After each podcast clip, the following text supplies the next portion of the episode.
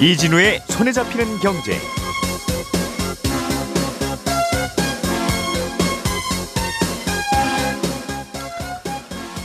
안녕하십니까 이진우입니다. 내가 은행에서 대출을 받은 다음에 취업을 하거나 승진을 하거나 하면 그 대출 받았던 은행에 가서 대출 금리를 더 내려주세요 할 수 있는 권리가 있습니다. 이걸 금리 인하 요구권이라고 하는데 문제는 실제 현장에서는 이게 잘 작동이 안 된다는 겁니다. 이게 왜 안 움직이는 건지 이 내용 좀 자세하게 들여다보겠습니다. 휴대폰을 살 때 누구는 공짜로 사고 누구는 비싸게 사는 문제를 막으려고 만든 법이 단말기 유통 구조 개선법 일명 단통법이었는데요. 올해로 8년째인데 여전히 불법 보조금 지급은 계속 있습니다. 그래서 결국 방통위가 단통법을 또 손보기로 했는데요. 바꾸는 핵심은 추가 지원금 한도를 좀 늘리는 겁니다. 이렇게 되면 뭐가 좋아지는지 실효성은 있을지 짚어보겠습니다. 증권사들이 요즘 개인형 퇴직연금 영어로는 IRP라고 하는 상품의 가입자를 늘리기 위해서 수수료 제로 경쟁을 하고 있습니다. IRP라는 상품은 뭐고 증권사들은 수수료를 안 받으면 뭘로 이익을 내려고 저러는 건지 이 속사정도 좀 알아볼게요. 5월 27일 목요일 손에 잡히는 경제 광고 듣고 시작하겠습니다.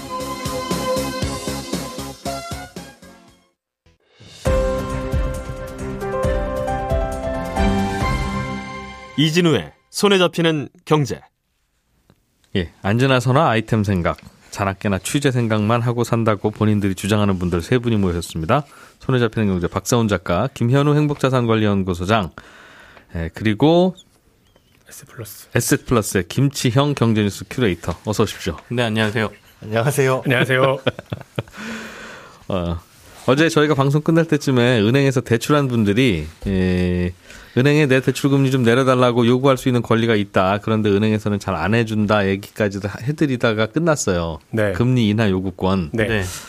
이거 좀 자세하게 좀 알아보고 어떻게 하는 건지 좀 끝장을 내고 싶어서 네. 한 번만 좀 더 알려주세요. 박세훈 네. 작가가 알아보고 오셨죠? 예. 이- 결국은 이 금리 인하 요구권은 모든 대출에 다 되냐? 네. 그, 일단 그 질문부터 좀 드리고 싶은데요. 이론적으로는 거의 다 됩니다. 개인 신용대출이든 주택담보대출이든 전세자금 대출이든 예. 대출을 받을 때 개인의 신용도가 조금이라도 반영이 되는 대출은 다 됩니다. 음. 이론적으로라는 말을 붙인 건 예. 담보대출인 경우는 개인의 신용도가 금리 차등폭에 미치는 영향이 크지 않기 때문에 음. 사실상 금리 인하의 여지가 거의 없습니다. 이 금리 인하 요구권이라는 건, 그, 이, 이 정도 승진을 하고 이 정도 월급이 오르고 이렇게 매출이 높은 분인 줄 알았더라면 그때 우리가 대출 신청하셨을 때 금리를 조금 싸게 해드릴 수도 있었는데요. 네. 라는 그 숫자를, 네. 어, 지금 내가 그렇게 됐으니 그 숫자로 바꿔달라는 거잖아요. 그렇습니다. 아, 그러니 방금 말씀하셨던 담보 대출은 네. 사장님이 오나 대리님이 오나 똑같습니다. 아파트 그렇습니다. 담보 대출인데. 그러니까 안 됩니다. 그 말이죠. 그렇습니다. 음. 그리고 처음부터 안 되는 게 딱 하나 있습니다. 햇살론, 희망월실 대출, 보금자리론 이런 나라에서 운영하는 대출 상품은 예. 애초에 워낙 금리가 싸기 때문에 금리나 요구권을 쓸 수 없습니다. 이건 못 박아뒀습니다. 음, 이거는 금리가 애초에 싸고 비싸고에 따라서 달라질 건 아닌 것 같고. 네. 아까도 말씀드렸지만 연봉 1억 원이 오시나 연봉 2천만 원이 오시나 이건 똑같습니다. 네. 라고 한다면 중간에 연봉이 올라도 까- 금리 깎아달라고 할 명분은 없는 건데 네. 애초에 금리가 싸다 비싸다는 이거는 뭐그 느끼 느끼기 따라 다르죠. 아, 아무튼 나라에서 하는 대출은 이게 없다는 안 겁니다. 됩니다. 네. 아, 이것도 좀 논란거리는 있겠네요. 왜 은행이 하는 대출만 금리 인하 요구권이 있냐? 네. 은행들이 들으면 네, 우리가 우리가 만만하세요 할 수도 있겠어요. 네. 어쨌든 은행만 가능하다. 아, 은행이랑 저축은행, 농협, 보험사, 카드사 음, 대출 받은 건 다 됩니다. 예. 어떤 요건이 있을 때 금리 인하 요구권을 쓸 수 있고 그게 작동하냐 이것도 궁금한데 네.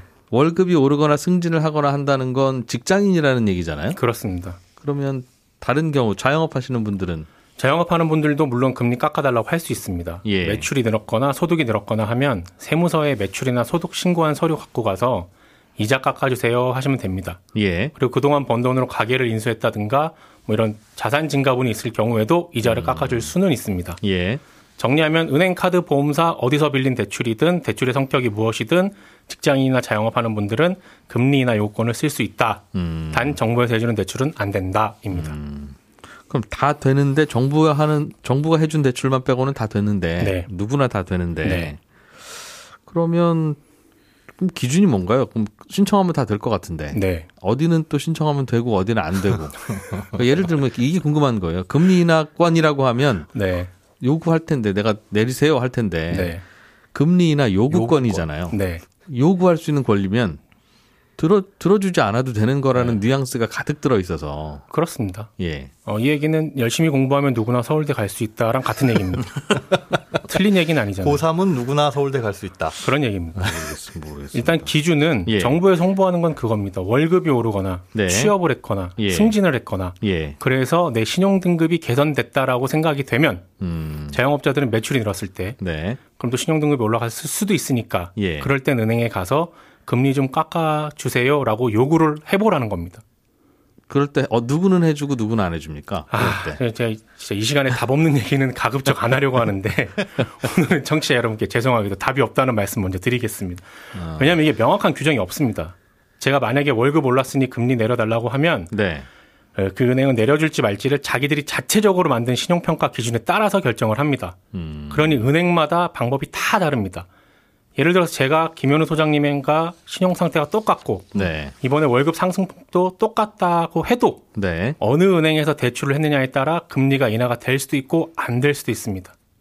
아, 원래 금리도 다르지만 네. 똑같이 연봉이 올랐어도 원래 금리가 같았다고 해도 안 됩니다. 어, A 은행에 A 은행이었다면 그래요 내려드리겠습니다 했을 상황이 그렇습니다. B 은행이었서는 안 되는데요 저희 기준에 따라서는 이렇다는 그렇죠. 거죠. 예. 그래서 이 내부 규정이 도대체 어떻게 되어 있느냐, 예. 신용 평가를 도대체 어느 식으로 하느냐 너무 궁금해가지고 네. 은행 연합회 쪽에 물어보고 시중 은행에 다니는 제 모든 지인들한테 다 물어보고요. 몇 분이나 은행- 됐습니까? 여섯 명입니다. 여섯 명. 아, 건너 건너까지.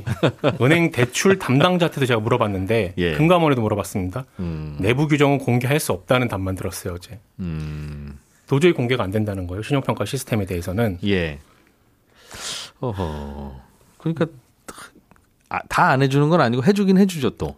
해주니까 이게 또 문제인 거예요. 예. 차라리 다 안 해준다 그러면 예. 고민 안 해도 되지 않습니까? 근데 해주는 사람이 있으니까 그럼 도대체 누구는 되고 누구는 안 되는지가 너무 알고 싶은데 네. 안 돼요. 그래서 어제 제가 물어봤어요.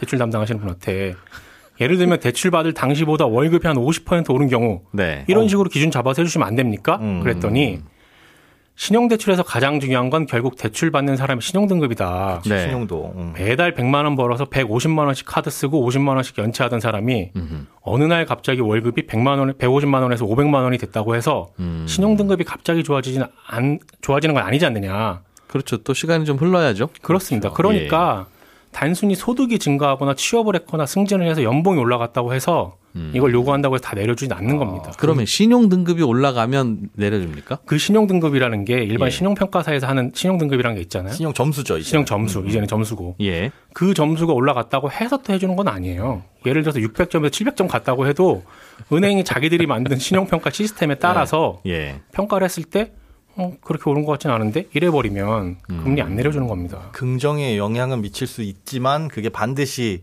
금리 하락으로 연결되지는 않을 수 있다. 그렇죠. 박 작가님 화가 많이 나셨군요. 어제 진짜 취재하다가 아직도 화가 나 있어요. 처음으로 약간 짜증이 난 거예요, 어제. 그럼 도대체 이건 뭔지 너무 궁금한 거잖아요. 야, 그러면 그러면 제가 은행이면 이게 네. 은행이 자의적으로 할 수 있는 거라면 네. 금리나 요구권을 소비자가 써서 신청을 했다 하더라도 네. 그냥 안 된다고 하겠는데요? 그렇죠. 해도 소비자가 뭘 항의할 수 있는 근거도 없고 아무것도 없으니 네. 그냥 안 된다고 했다가 예. 강하게 하긴 항의하면 네. 아, 이거 한 번만 더 안 된다고 하고 또 항의하시면 그냥 해드리자 이렇게 할 것 같은데요. 어, 그런 합리적인 의심 하실 것 같아갖고 예. 저희 이것도 금감원에 물어봤거든요. 음, 대답은 아, 은행별로 제대로 하고 있는지 매년 관리 감독은 하고 있다는 겁니다. 나가서 보긴 본대요.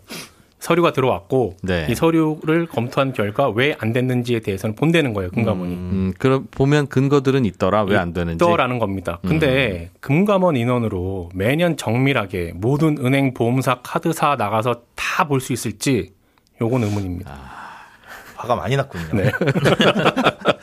아, 이게 그리고 자영업자분들 매출 오르면 금리나 요구권 쓸 수 있다. 예. 한번 해보셔라라고 말씀을 드렸잖아요. 그런데 이제 5월에 종합소득세 신고하면 어 나 매출 올랐네, 그러니까 소득 늘었네 하셔가지고 지금 신청해 봐야 안 됩니다. 이건 100%. 네. 왜 그러냐면 5월에 종합소득세 신고한 건 7월에 소득 금액이 확정되기 때문에 그때 가서 소득 금액 증명원을 떼서 그때 제출하셔야 인정이 되는 거예요. 그러니까 음. 이번 달에 아무리 예, 소득이 올랐다라고 본인이 생각되시더라도 네. 어, 지금 넣는 건 무의미해서 두 달 기다리시다가 넣으셔야 됩니다. 사실 이게 객관적으로 판단하는 기준 자체가 좀 모호해서 가서 실제로 은행에서 해보시면 안 되는 경우가 되게 많고 도리어 금리를 인하받고 싶으시면 주거래 통장을 옮기든가 아니면 그 은행에서 요구하는 것들 있잖아요. 부수거래. 한달 동안에 몇 개 계좌 이체를 하시면 되고 그게 훨씬 빠를 수도 있습니다. 음, 어제 그 통화했던 친구 중에 네. A은행 다니는 친구예요. 예. 그 친구가 B은행에 가가지고 대출을 좀 받으려고 보니까 본인 신용 등급이 등급으로 치면 4등급 나온다는 거예요. 은행원도. 은행 원동. 예.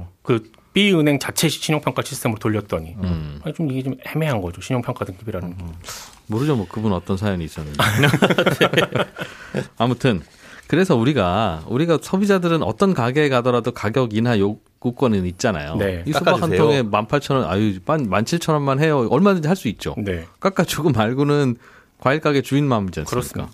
근데 그때 소비자는 마음에 안 들면 옆 가게 가면 되잖아요. 그렇죠. 그 대출도 내, 내 상황에서 옆, 다른 은행에 가면 얼마의 금리에 받을 수 있는지를 수시로 알아볼 수 있다면 네. 그냥 싼 금리 갈아타면 되지 뭘 아쉽게 금리 인하 요구권을 행사하고 또 거절당하고 이럽니까? 그러니까 이게 요즘 핀테크 업체들이 대출 금리 비교 잘 해주고 있거든요. 예. 잠깐 손품 파셔가지고 음, 어, 지금 상황에서 나한테 가장 싼 대출이 뭔지 알아본 다음에 갈아타시는 게 금리 비교. 네, 음. 금리 인하 요구권 행사에서 통과 안 되는 것보다는 빠른 방법입니다. 알겠습니다. 이제 화좀 사기세요. 네. 휴대폰, 휴대폰 네네. 이야기도 중요한데 국민 모두가 다 휴대폰 갖고 있으니까 단통법을 좀 바꾸겠다는 거예요. 핵심이 뭡니까? 뭘 좀 어떻게 바꾼다는 거예요? 어제 이제 방송통신위원회가 그 단말기 유통 개선법, 예. 단통법을 좀 개정하겠다라고 발표를 했습니다. 두 가지가 핵심인데요. 하나는 휴대 단말기 구매할 때 공시지원금이라고 하는 게 있습니다. 단말기에서 처음 살 때 그냥 빼주는 돈이라고 보시면 되는데요. 음. 이 공시지원금을 조금 더 받을 수 있게 해주겠다. 라는 얘기가 나왔고요. 지금까지는 이 통사들이 해주려고 했는데도 나라에서 더 이상은 해주지 말라고 해서 못 해준 거였어요. 공시 지원금을 손대는 건 아니고 공시 지원금의 그 대리점마다 추가적으로 해줄 수 있는 권한이 있습니다. 있죠. 서로 경쟁하려고. 예, 이 권한을 조금 더 높여줘서 아. 할인율을 높여주겠다라는 게 이제 핵심 내용이고요. 예. 이게 아마도 제일 조금 소비자들한테는 영향이 좀 있을 것 같고요. 음. 두 번째는 이 공시 지원금을 공시하는 방법도 기존에는 이제 최초 지원금을 공시하고 나면 어, 7일간 유지하도록 해놨거든요. 그런데 이거를 A 단말기는 사시면 지원금이 32만 원입니다. 그러면 얘기하면 7일 동안은 바꿀 7일 수가 동안은 없습니다. 38만 원으로 올릴 수도 없고. 네네. 예.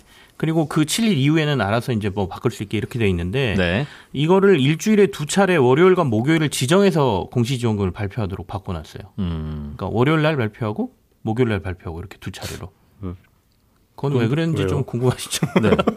저도 그렇게 실효성이 있나 싶긴 한데 아. 이렇게 해야 소비자들이 언제 공시지원금이 나오는지가 확실해지니까. 언제 바뀌는지도 알수 네. 있어서. 그러니까 이제는 음. 이 휴대폰 단말기 하러 가시려면 월요일이나 목요일에 가셔야 된다 이 얘기 되는 거죠. 그러면 바뀌었을 수 있다. 네. 그리고 예전보다는 서로 그 가게들끼리 경쟁하는 폭이 커졌다 그 말이군요. 네, 그렇습니다. 이게 단, 단톡법으로 한 게 이 정보의 비대칭성 때문에 누구는 휴대폰을 정보가 없는 사람은 비싸게 사고 예. 음, 정보가 많은 사람은 싸게 사고 그런 것들이 불합리하다 해가지고 만들어낸 건데 이런 정보를 또 모르면 월요일 날 목요일 날 알아봐야 되나 이런 거 모르면 사실상 의미가 좀 없어지는 모습으로 가고 있다라고 볼 수도 있는데요. 아. 그럼 비난을 받을 수밖에 없는 상황인 것 같습니다. 그러니까 대리점들끼리 경쟁별로 하지 말고 어디 가도 똑같은 가격에 살수 그렇죠. 있도록 하세요가 단통법의 핵심이었는데 네. 그러고 보니까 심심하기도 하고 이 통사들이 경쟁 안 하니까 조금 더 경쟁하도록 바꾼다 그런 말이군요. 이게 이제 처음에는 말씀하신 대로 단통법이 들어올 때 모든 사람이 균등하게 할인받게 하자라는 이제 이런 의도로 했는데 예. 시간이 지나면서 도리어 소비자들은 손해를 보고 있다라는 주장이 굉장히 강해졌어요. 음. 예전에는 정말 싸게 샀는데 이제는 제한이 걸리니까 네. 도리어 마케팅비를 더 못 쓰게 만드는 이런 상황이 벌어지니 소비자들에게 손해다라는 얘기도 있고요. 그러니까 월세 비싼 곳에 자리 좋은 곳에 잡는 게 핵심이죠 이제는. 네. 어차피 가격 싸게 가- 못하니. 음, 그렇습니다. 어, 그러니 이제 월세만 올라가고. 두 번째는 정부의 입장에서 통신료의 부담이 계속 높아진다니까 이 통신료 좀 낮춰주고 싶거든요. 이 두 가지가 지금 충돌하는 상황에서 이, 이 약간 이 개선법이 그 두 개를 어떻게 한번 맞춰볼 수 있을까라는 생각에서 아이디어에서 나온 것 같긴 하거든요. 사실 이 단통법 자체가 약간 나올 때부터 뜬금없었어요. 이게 사실은 어찌 보면 잘 모르는 호구 방지법이잖아요. 네네, 그러니까 맞습니다. 그거는 사실은 방지하는 게 좋기는 한데 그렇다고 그런 그런 거 안내를 해드려야지 싸게 해주는 데를 뭐라고 해서 막아버릴 필요는 없다. 없었다는. 네. 뒤늦게 그런 생각 들긴 하네요. 그래서 이제 소비자 입장에서 이번에 바뀐 걸 그럼 어떻게 이용해야 싸게 살 수 있느냐가 더 중요하잖아요. 예, 들으시는 그렇죠, 분들은 그렇죠. 그래서 어떻게 하라는 거야가 더 중요하실 것 같은데 예. 두 가지가 있습니다. 항상 휴대폰을 하러 가시면 공시지원금하고 약정 할인이라는 게 두 가지가 있어요. 네. 이거는 두 개를 다 같이 하실 수가 없고 한 개만 선택하셔야 되거든요. 예. 그러니까 한 번에 할인 받을래 아니면 네 요금제를 매달 조금씩 할인 받을래 요 두 가지인데 네. 어, 지금 공시지원금을 조금 더 높여준다고 했잖아요. 예. 그러니까 가셔서 공시지원금이 월요일, 목요일 발표되잖아요. 그러니까 될 수 있으면 월요일이나 목요일 날 가셔서 비교해봐라. 공시지원금을 비교해 보시고 약정에 할인하고 비교해 보시고 그 다음에 여기서 높여준 게 어, 그 대리점마다 자신들이 할인해 줄수 있는 폭을 높여줬거든요. 예. 그러니까 거기서 한 번 더 요구를 하셔야 됩니다. 재량권. 공시지원금에 음. 추가로 할인 어디까지 해주실 수 있어요라고 비교를 하셔야 돼요. 네. 그게 핵심이네. 대리점마다 다를 수 있어요. 대리점 추가 할인 얼마예요? 요것만 비교하시면 예. 되네요, 그러면. 대리점 추가 할인이 공시지원금 같은 경우에는 음. 원래는 이제 지금 어 공시지원금의 15 15%까지 해주도록 돼 있거든요. 네. 최대. 예. 근데 이걸 30%까지 아. 늘려놔서 음. 작년 기준으로 그 공시지원금이 한 31만 원 정도 평균 나갔다고 해요. 그렇게 계산을 해보면 최대 한 9만 원 정도까지 할인을 더 받을 수 있다 이 얘기가 되거든요. 예. 그러니까 그걸 비교하셔서 과연 어떤 게 유리하냐를 택하시는 게 이제 핵심이 됐다 이렇게 볼 수 있습니다. 폰 한 번 사는 것도 굉장히 복잡해져 더 복잡해진다. 그거 좀 그냥 그 주유소는 다 뜨잖아요. 오피넷에. 아, 네네. 기름 가격. 예. 휴대폰도 다 뜨면 안 됩니까? 전국에 이렇게 딱. 그런 거 개발하시면 좋을 것 같네요, 누군가가. 오늘은 여기, 내일은 요 옆집. 오. 알겠습니다. 어, 그런 요령이 생겼군요. 예. IRP 얘기 좀 해볼게요. 예. 증권사들이 IRP를 우리 증권사에서 가입하시면 수수료가 무료입니다라고 마케팅을 하고 있어요. 네. IRP가 뭡니까 일단? IRP는 일단 기본적으로 어, 원래 용도는 퇴직금을 받는 주머니. 네. 이 퇴직금을 받을 때 그냥 일반 통장에 못 받고 이제 IRP라는 주머니에 받아야 되는데 여기에 받으면 내야 될 퇴직 소득세를 일단 안 내도 됩니다. 그러니까 1억이 퇴직금이고 천만 원이 세금이면 네. 세금 안 떼고 1억을 고스란히 줬다가 일단 이, 퇴직금은 예, 이 IRP에서 꺼내는 순간 깨가지고 음. 꺼내는 순간 퇴직 소득세를 그때 부과를 하고 네. 만약에 안 깨고 쭉 기다렸다가 55세 이후에 연금으로 받으면 음. 10년 이상의 기간에 나눠서 받으면 어, 퇴직소득세 예전에 냈어야 될 퇴직소득세의 30%를 할인해 줍니다. 네. 그러니까 가급적이면 퇴직금 중간에 털어가지고 쓰지 마시고 음. 노후를 대비해서 쓰세요라고 유도하는 제도고 퇴직금 냉장고 같은 거군요. 예 퇴직금 냉장고 같은 오래오래 그 안에서 신선하게 보존하세요. 맞습니다. 신선한데 거기서 싹주 나고 열매도 열리고 잘 굴리면요. 아, 그리고 또 한 가지의 용도는 퇴직금뿐만이 아니라 내 돈을 부을 수도 있어요. 여기에 이제 내가 불입을 하게 되면 내가 불입한 금액의 추가로 예, 13.2%나 16.5%는 음, 세액공제. 그러니까 연말정산 때 우리 연금저축 가입하잖아요. 그러니까 셀프 퇴직금도 줄 수 있다. 내가 나를 위해서 나에게 주는 퇴직금. 네, 그렇습니다. 음. 이걸 뭐 나중에 퇴직금으로 쓰든 목돈으로 쓰든 상관은 없는데 예. 세금은 동일합니다. 중간에 깨면 뭐 세금 받은 거 다 거의 다 토해내야 되고 네. 나중에 가서 연금으로 받으면 세율은 한 3에서 5% 정도로 낮아지고요. 음. 그두 가지로 나눌 수 있다. 퇴직금을 받는 주머니 혹은 내가 직접 돈을 모으는 주머니. 예. 예, 그렇게 보시면 됩니다. 돈을 모으는 주머니는 뭐 적금도 있고 주식 계좌도 있고 있는데 네. 그거는 세금 깎아주는 건 없으니까 그렇습니다. 기왕이면 이거 하는 게 좋군요. 네네. 이 안에다 넣어가지고 굴리게 되면 그 굴리는 동안은 세금이 없으니까요. 나중에 네. 꺼낼 때까지. 그래서 예. IRP에 집어넣는다라고 한다면 그냥 우리나라가 아니라 어디 해외에 다른 섬에다가 돈을 넣는데 거기서 찾아올 때까지는 아, 세금이 60세 넘어가면 찾을 수 있다. 네네. 아. 찾아올 때 세금이 붙는 그런 계좌다라고 보시면 되고 그 안에선 느낌으로. 예, 음. 뭐 예금이나 아니면은 뭐 적금도 당연히 가능하고요. 그다음에 음, 보험사에서 만든 뭐 1년에서 3년짜리 단기 보험들도 있어요. 네. 그런 것들은 뭐 보장의 기능은 없는데 예금 같은 느낌이고 혹은 증권 자산운용사의 펀드라든가 음. 아니면 ELS라든가 뭐 ETF나 다양한 상품으로 골라서 굴릴 수가 있으니까 개별 종목 주식만 안 되고 웬만하면 다 되는군요. 네. 다만 이제 제한이 걸려 있는 게 그 안에 담겨 있는 전체 자산 중에 음. 30%는 안전 자산, 그러니까 예금이나 채권형 펀드 같은 자산에 들어가 있어야 됩니다. 음. 이유는 노후를 위한 자금이기 때문에 안전해야 된다. 주식에 몰빵은 안 된다. 네. 음. 100% 공격적인 투자는 안 되는데 왜 30% 안전자산 모르겠습니다. 왜 30%를 해놨는지는. 어쨌든 그런 네. 개념의 그 통장인데 이게 수수료가 있었던 모양이에요. 네. 좋, 좋기는 좋은데 매년 수수료를 뗐나 보군요. 네, 매년 부과를 하는데 이게 네. 아까 말씀드린 대로 개인이 넣은 돈이냐, 이 퇴직금이 들어온 돈이냐에 따라서 달라요. 음. 어, 지금 그런데 수수료 무료 이벤트를 하는 건 둘 다에 해당하는 경우에 증권사들이 많이 있습니다. 둘 다 안 떼겠다. 예, 둘 다 안 떼겠다 하는 증권사들이 뗄 있는데. 때는 얼마나 뗐습니까? 어, 뗄 때는 이게 이 증권사 같은 경우에는 개인이 부은 돈에 대해서는 대부분 이제 면제를 해주는 추세예요. 네. 그런데 퇴직금으로 넣은 거는 어, 평균을 내보니까 약 0.28%. 1년에 예, 개인이 넣은 돈은 0.28% 정도. 그러니까 1억을 넣어뒀다. 예. 매년 28만 원이 나가는 겁니다.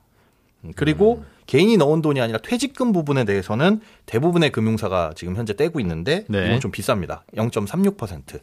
음, 같은 돈이지만 개인은 넣, 넣을 수도 있고 안 넣을 수도 있으니까 기왕이면 넣으세요라는 의미로 깎아주고 네. 퇴직금은 여기로 안 넣으면 어떡- 어떡할 거예요? 뭐 정답입니다. 이건 높게 받겠다. 네. 그런데 수수료를 무료로 한다는 건 그 수수료가 없다는 뜻인데. 두 가지 다 무료로 해주는 곳이 있고 그래서 이것도 잘 살펴보셔야 돼요. 예. 두 가지 다 무료로 해주는 건지 요즘에 이제 증권사들 경쟁적으로 IRP 무료 이런 기사들 많이 나오는데 네. 개인이 넣은 것만 무료로 해주는 건지 음. 두 가지 다 무료로 해주는 건지 아니면 이게 또 신규로 계좌를 개설한 분들한테만 혜택이 되는 건지는 증권사마다 다, 다 이벤트 혜택이 달라서? 예, 다릅니다. 예. 그러니까 조그만한 글씨를 잘 읽어보시고 아 둘 다 무료로 해주는구나 그럼 지금 개설하시면 거의 대부분 평생 무료로 가져가는 거니까 이게 통장이나 주식 계좌처럼 이 증권사, 저 은행, 저 보험사에서 다 가입할 수 있습니까? 어, 만들어 놓을 때는 여러 군데서 만들어 놓을 수 있고, 네. 이 불입도 여러 군데로 할 수 있는데, 나중에 연금으로 받을 때는 한쪽으로 모르셔야 돼요. 음, 그거야 뭐 번거롭지만 한번 하면 되는 네. 거고. 그리고 지금 A라는 곳에 가입했는데, B라는 곳 얼마든지 옮기셔도 되고요. 네. 음, 그런 부분에 있어서는 자유롭습니다. 그냥 A를 두고 B에다 또 하나 만들어도 되죠. 그래도 괜찮습니다. 음, A, 그러다 A일 걸 꺼내서 B로 옮겨도 되고. 네.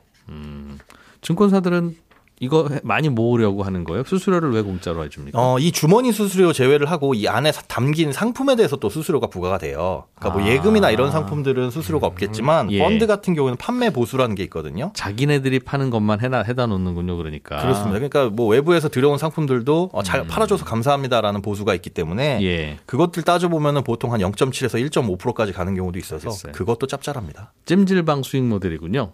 입장료는 공짜, 그 안에서 파는 계란은 비싸. 네.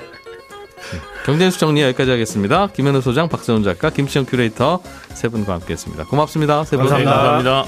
예, 잠시 후 11시 5분에는 또 손에 잡히는 경제 플러스에서 찾아뵙겠습니다. 이진우였습니다.